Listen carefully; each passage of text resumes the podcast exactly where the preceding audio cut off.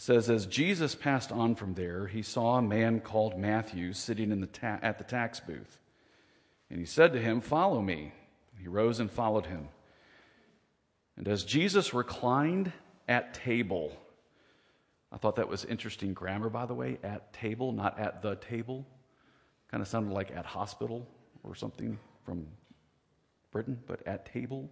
As he reclined at table, and, and it signifies that everyone knew what this meant. This wasn't just food. Okay, being at table means more than food. All right, that's, that's the import there. Um, and as Jesus reclined at table in the house, behold, many tax collectors and sinners came and were reclining with Jesus and his disciples. And the Pharisees saw this, and they said to his disciples, Why does your teacher eat with tax collectors and sinners? But when he heard it, Jesus, he said, Those who are well have no need of a physician, but those who are sick. Go and learn what this means. I desire mercy and not sacrifice. For I came not to call the righteous, but sinners. Our series is Whiter Than Snow. It comes from Isaiah 118, where God is writing to his people and telling them that they're unclean, telling them that they have dirtied themselves by adopting the world's oppression, adopting the world's power struggle, that they have excluded foreigners, they've done the things, they've, they've despised widows, they've cast out lepers, they've not cared for orphans. These are the accusations. They've become power hungry. And so Isaiah, speaking for God, says, This is what God's going to do for you. And you know Isaiah to be one of the richest prophets, major prophets, that speaks of the coming Messiah, the figure that God would send, the individual he would send to cleanse his people and to make them the very nation that he had commanded them to be.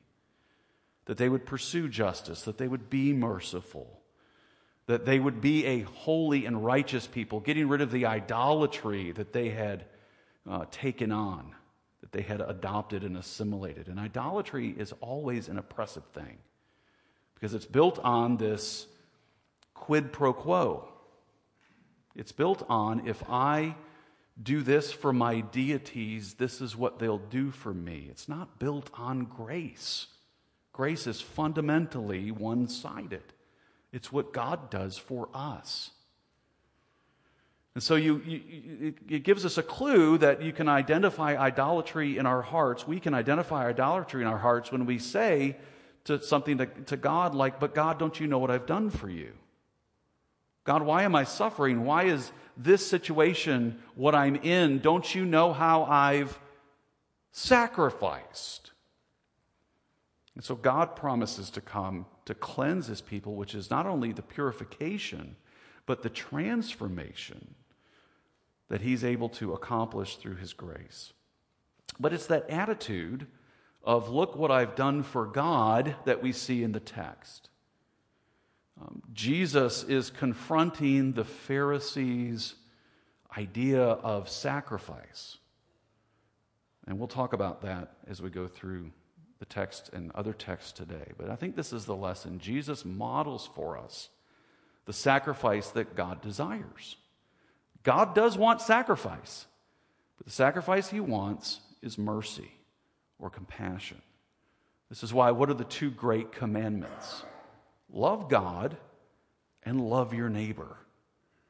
Show compassion, have compassion within yourself for others. So Jesus models that for us. And um, this is kind of picking up on, on what we ended with last week. How does Jesus speak into this desire to exclude this purity culture that we tend to step into. The first thing I want to ask is I'm going to kind of ask all these in questions again is why does Jesus challenge uh, the Pharisees' sacrifice? Doesn't God want sacrifices? Isn't that something that God commands, especially in the Old Testament? But it's not just the Old Testament. Paul picks up on this theme in Romans chapter 1 and 2 a very familiar passage to, to us as believers and says that, that we're to be living sacrifices.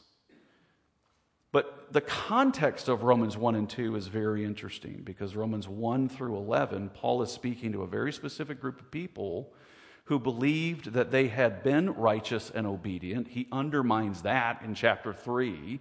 These were Jewish believers who thought, well, when God talks about sinners, he's not talking about me.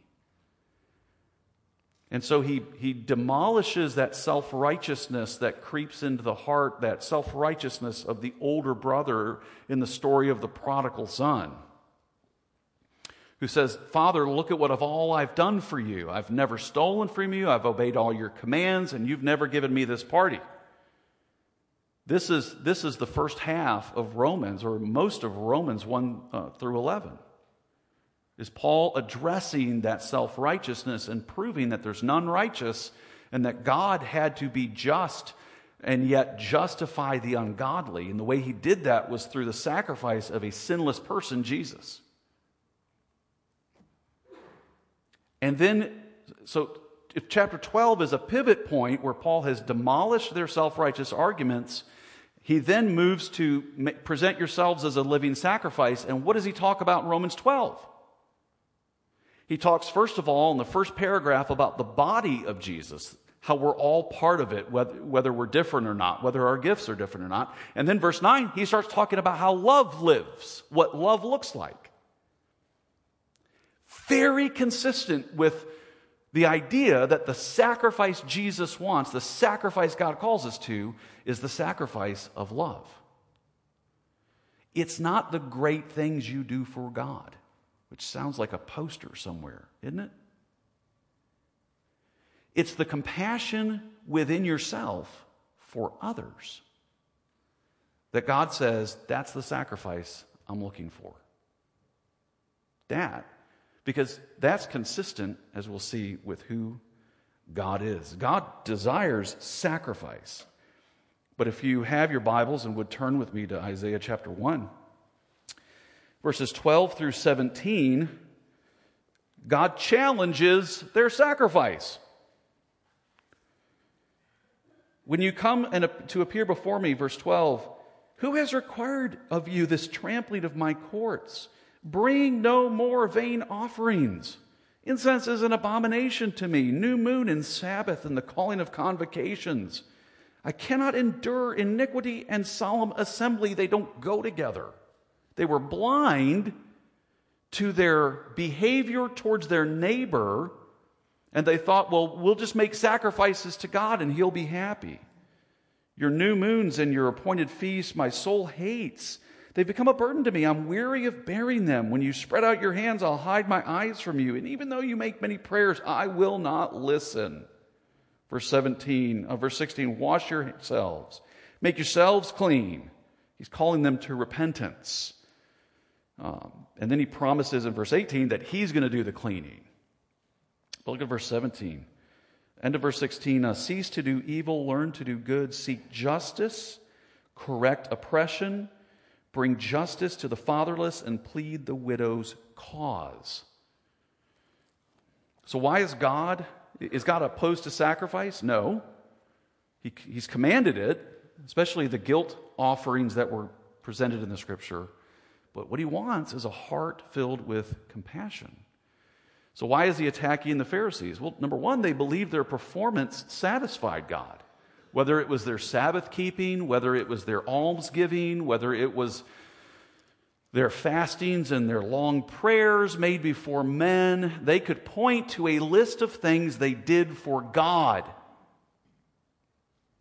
And God's response would be, So what?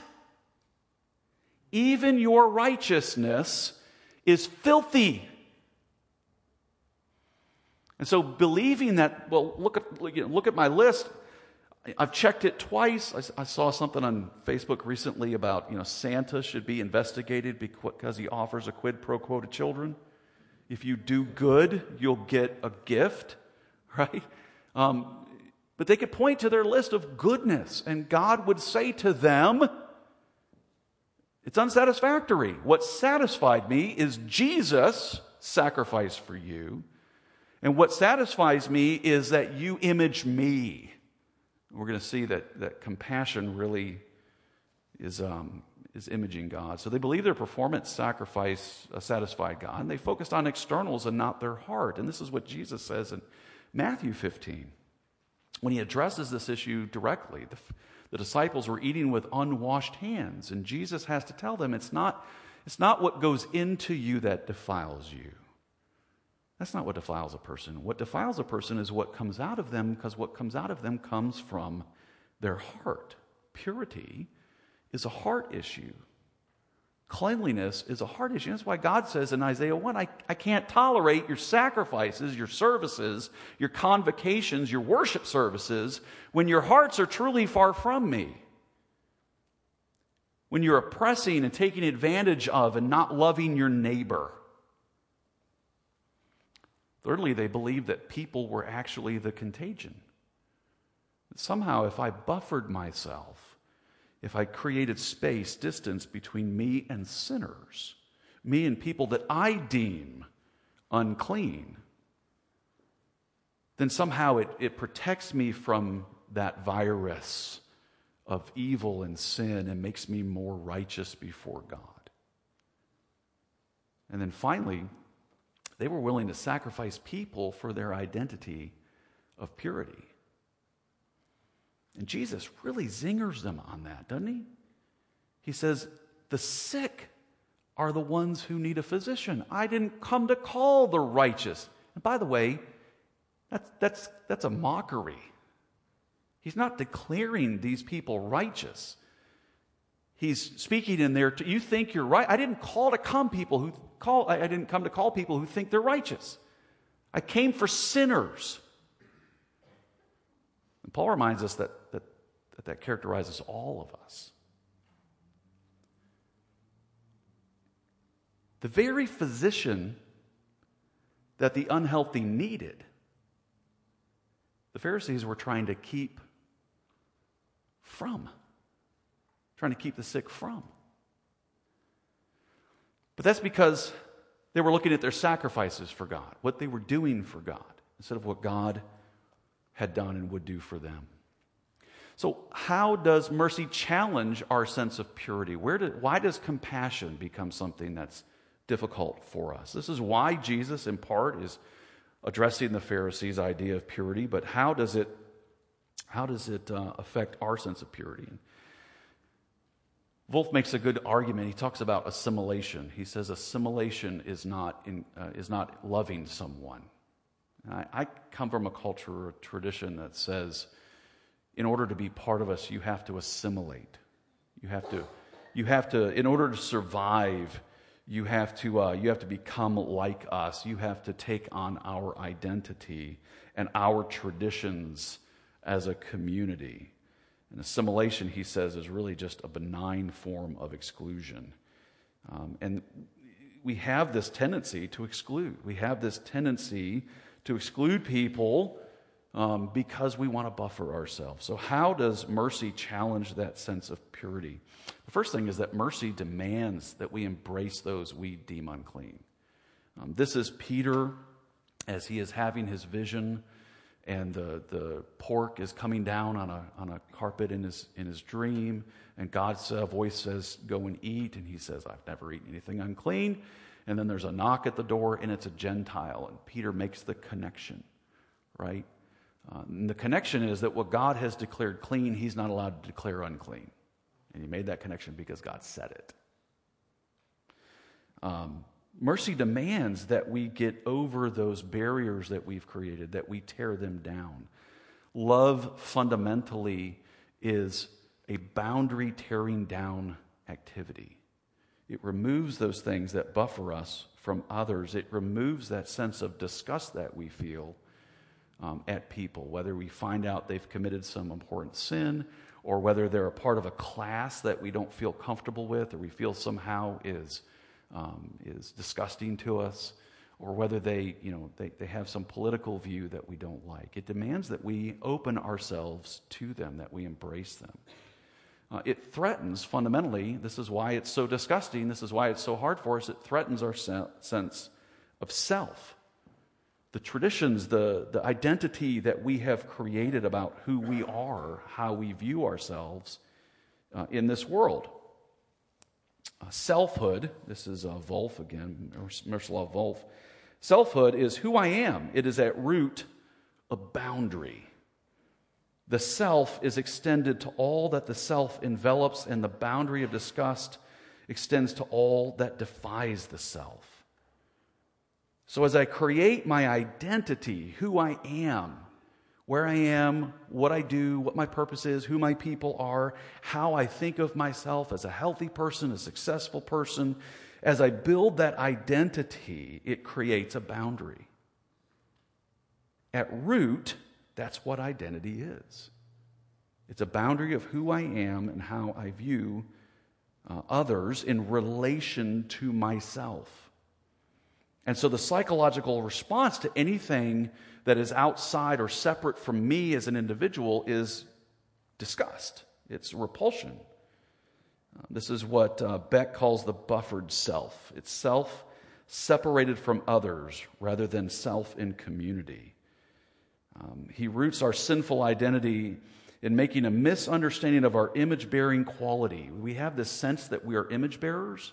And so we look at God, and God is self sufficient, and we conclude that to be in relationship with God, we should be self sufficient. This is Adam and Eve in the garden saying, We will be like the Most High God. And what did they do? They didn't submit themselves to God, they wanted to be equal with God.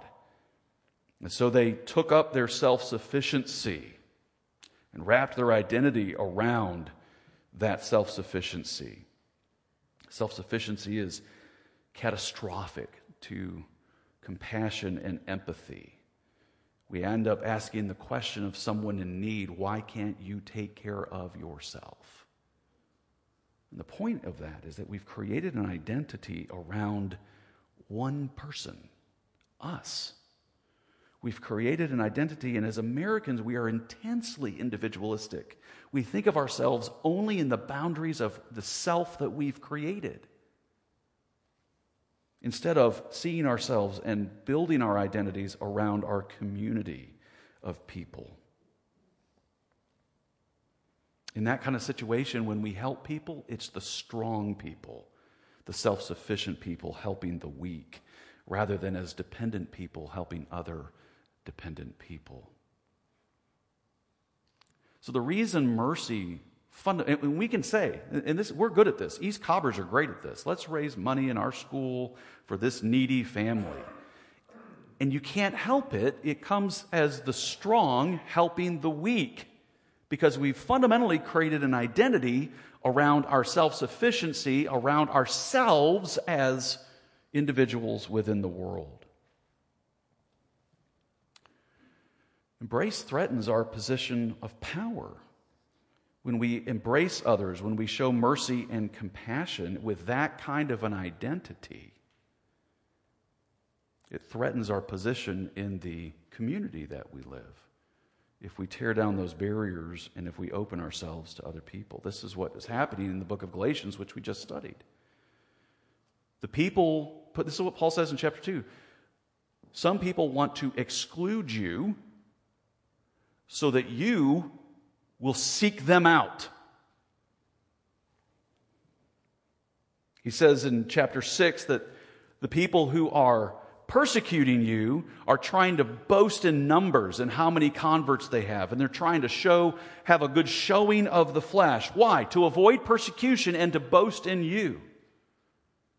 It's all about their power in the community, their position in the community. By embracing the outcast, Jesus underscored the sinfulness of the persons, the Pharisees in our text in Matthew 9, and the systems in place that actually cast them out. So, by Jesus sitting with tax collectors and Pharisees, he was directly going after the identity that the Pharisees had created and the power that they were trying to maintain within their religious structure and exposing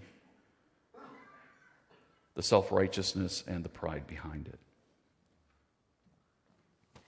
How do mercy and sacrifice actually relate? I think it's, it's fair to say, I think it's a good argument to say that in God's mind, when we talk about purity, when we talk about being a holy people, a people of God, a church committed to walking faithfully with God, that mercy is a component, a significant component of holiness. Mercy is part of holiness. This is what I read to you in Isaiah chapter 1. I think you could go to Malachi chapter 2. I think you could go to Amos chapter 5. You could go throughout the scripture and see that holiness is, is in part obedience to God's law, but it's also showing compassion to others. Now, that creates a fundamental tension that I don't think is going to go away because holiness always has an expulsive nature to it. And I think it was Volf that, uh, that said that. But there's always going to be this tension of I have to obey, but I have to love people who don't obey. How do I do that?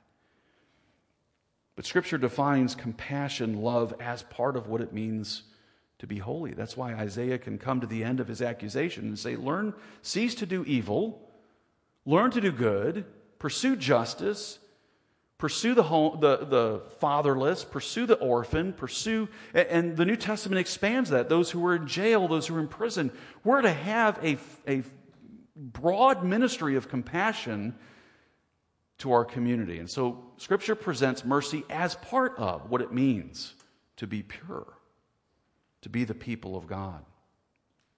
And Jesus presents mercy as sacrifice. I think the way one of these authors said it is he actually folds mercy into sacrifice. And this is kind of how I led the, the sermon today is the sacrifice that God wants from us is the sacrifice of compassion.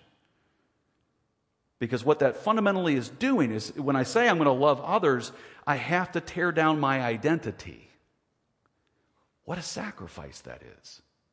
And I would argue it's one of the hardest things you will ever do is to reshape your sense of who you are, your sense of self around Jesus and let those boundaries that you have created of self-sufficiency of your of, of who you are and your own identity to let those things be torn down to let those things be removed jesus actually reframes uh, mercy as the sacrifice that God desires. Um, Israel had followed the path of the world with competition and power. This is what we find in Galatians, right? If you be, be careful, Paul says, if you bite and devour one another, you're going to be consumed by one another. This is what individualism does it creates a competitive culture, it creates a culture of envy and of strife. It creates a culture of bitterness. It removes forgiveness. We're in competition because we as individuals are trying to frame ourselves, maintain who we are within a community.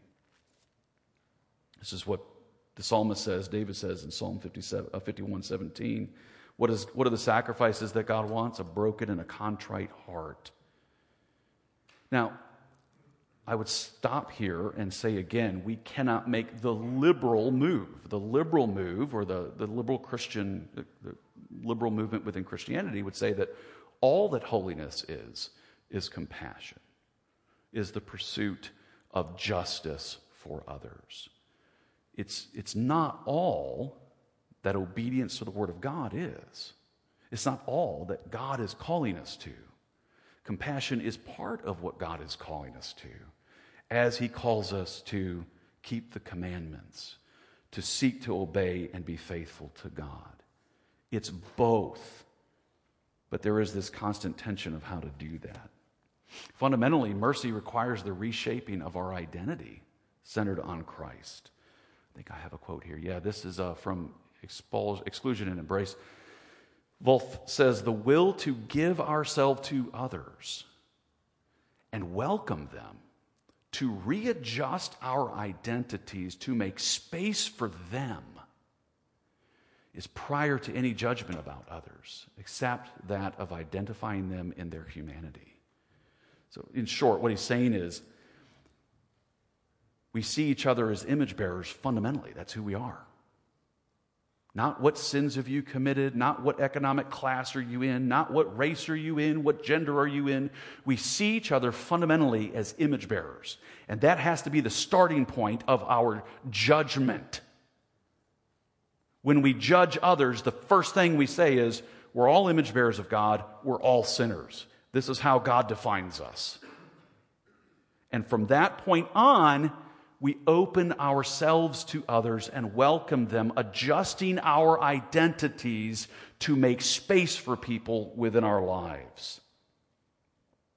Mercy demands, God's call to love your neighbor demands the reshaping of your identity, centering it on Christ. As Paul says in Galatians 2, it's no longer I who live, but Christ who lives within me. I have been crucified with Christ.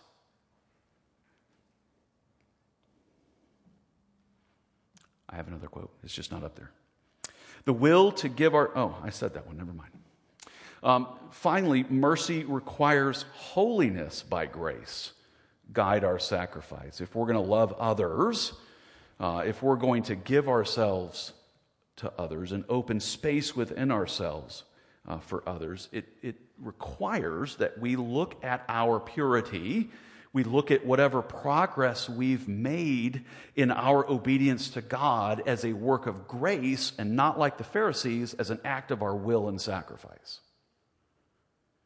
And so, if you're struggling to love others, if you're struggling to make room for others in your life, especially people that you would be repulsed by, or that from people that, let's just face it, you just don't like them. I just don't like being with that person. They're just hard to be with. And so I'm just going to buffer myself because they just don't fit in my identity. If you're struggling with that, it's because your identity isn't built around the unbelievable grace of God that has purified you and welcomed you into his family.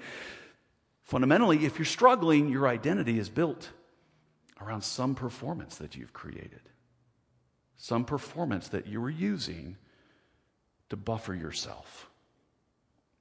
When I um, was going through these books, next to one of them, he, he made this whole argument about how we try and quarantine God from anything that's weak. And he talked about our health as one of those things that, that if we're going to be self sufficient, if we're going to be you know, divine, if we're going to build an identity around our performance, we typically turn to good health. And I wrote next to it, man is that East Cobb. Now, there's nothing wrong with good health. Good health is important, but it's not who you are, it's not your identity. And you can have great health, and God can still bring you into great trial. What's that going to do to your identity in that moment? If you've eaten nothing but kale and run 10 miles a day, I don't even know how you eat kale. I've started eating quinoa. Is that how you say it? In my rice, it's a quinoa rice. It's really good. And I feel like, well, look at me, I'm being all healthy. Yeah, right. Coated in sour cream and no, just kidding. Um, we, we do this with our health, and people who aren't healthy, we kind of push outside the boundary because, after all, if they just worked at it a little harder, they could achieve it too. And so we create a health identity that actually excludes people and criticizes others. And if you don't believe me, go to junior high school or go to high school. When you walk into our schools, you will see individuals who are creating their identity around their wealth, around their parents, um, economic status, around their health, around their academic ability, around their athletic ability. And, and what's it doing? It's exclusion. It's criticizing what's not me. It's disgust. Ew, you're disgusting. You don't have cool clothes. What's sad is that that doesn't change when we become adults. We just do it in different ways. And it doesn't change when we become Christians.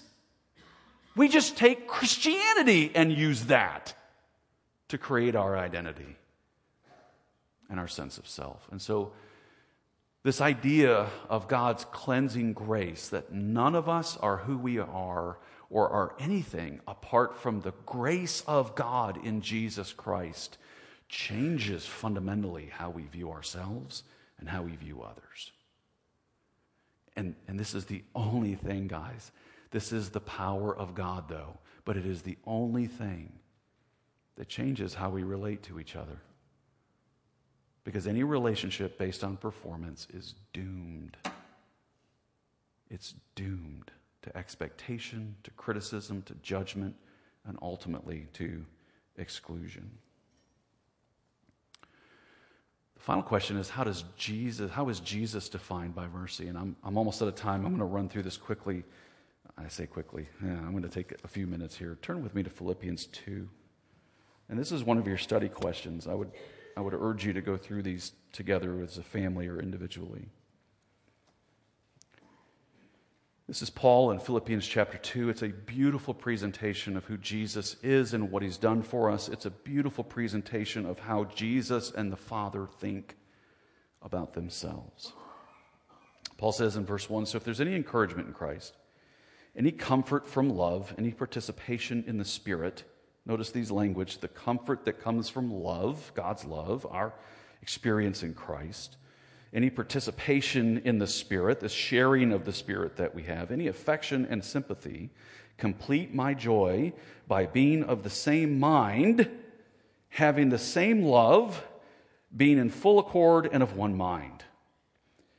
Do you know who he just described without saying it? He just described the Trinity. He just described Father, Son, and Spirit in their relationship. Same mind, same affection, same will for each other. Do nothing, he says, from selfish ambition or conceit. Do nothing, I'll reshape it, re- reframe it. Do nothing from an identity of self outside of Christ. But in humility, count others more significant than yourselves. You know why he can say that?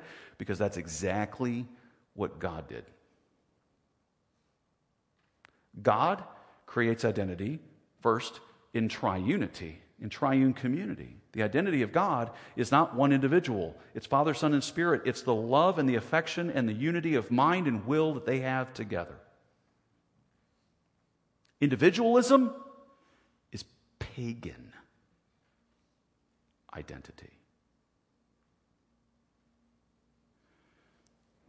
Let each of you not look only on his own interest, but the interest of others. Have this mind among yourselves, which is also yours in Christ Jesus. And listen to how he describes the self giving of Christ. Listen to how he describes Christ tearing down the boundaries that should be there and creating his, his identity, or thinking uh, how he manifests his identity, not creates it. Who, though he was in the form of God, did not count equality with God a thing to be grasped, but emptied himself by taking the form of a servant, being born in the likeness of men, and being found in human form, he humbled himself by becoming obedient to the point of death, even death on a cross. Therefore, God has highly exalted him and bestowed upon him a name that is above every name. So, what do you see? He relinquishes his transcendent glory. He doesn't cease to be God, but he ceases to be seen on the earth as God, veiled in flesh, the carol says. Right? Veiled in flesh. He lived in obedience to the law. Obedience is part of holiness, but it's not all that holiness is. Because what, what does Paul say? All that matters is faith expressing itself in Come on, we just studied this in Galatians. Faith, love, thank you. Yeah, wow. All right. Um, and then he sacrifices himself for who? For sinners. Because fundamentally, the identity of the triune God is welfare for the other. The Father, if you read John 17, or Romans 8, the Father's desire is for the welfare of His Son. 1 Corinthians 15. The Father is looking to exalt the Son. Guess who the Son is looking to exalt? Not Himself, but the Father. Guess who the Spirit is looking to exalt? The Father, the Son. The Spirit is kind of the silent partner who's moving to accomplish the, the mind of the Godhead. This is the, but this is how Christ identifies as the obedient one who has made room for us within himself and is concerned about the welfare of sinners. Love is a form of inclusion. It gives others access to all that we are. And that's why, that's why our love for certain ministries in town, how we go and love and we, we give and we support, it can come across if, if, if, if this isn't happening, it can come across as the strong helping the weak. When love is meaningful, is when we welcome people into who we are and we give them access to our resources, our time, our energy, our affection, our touch.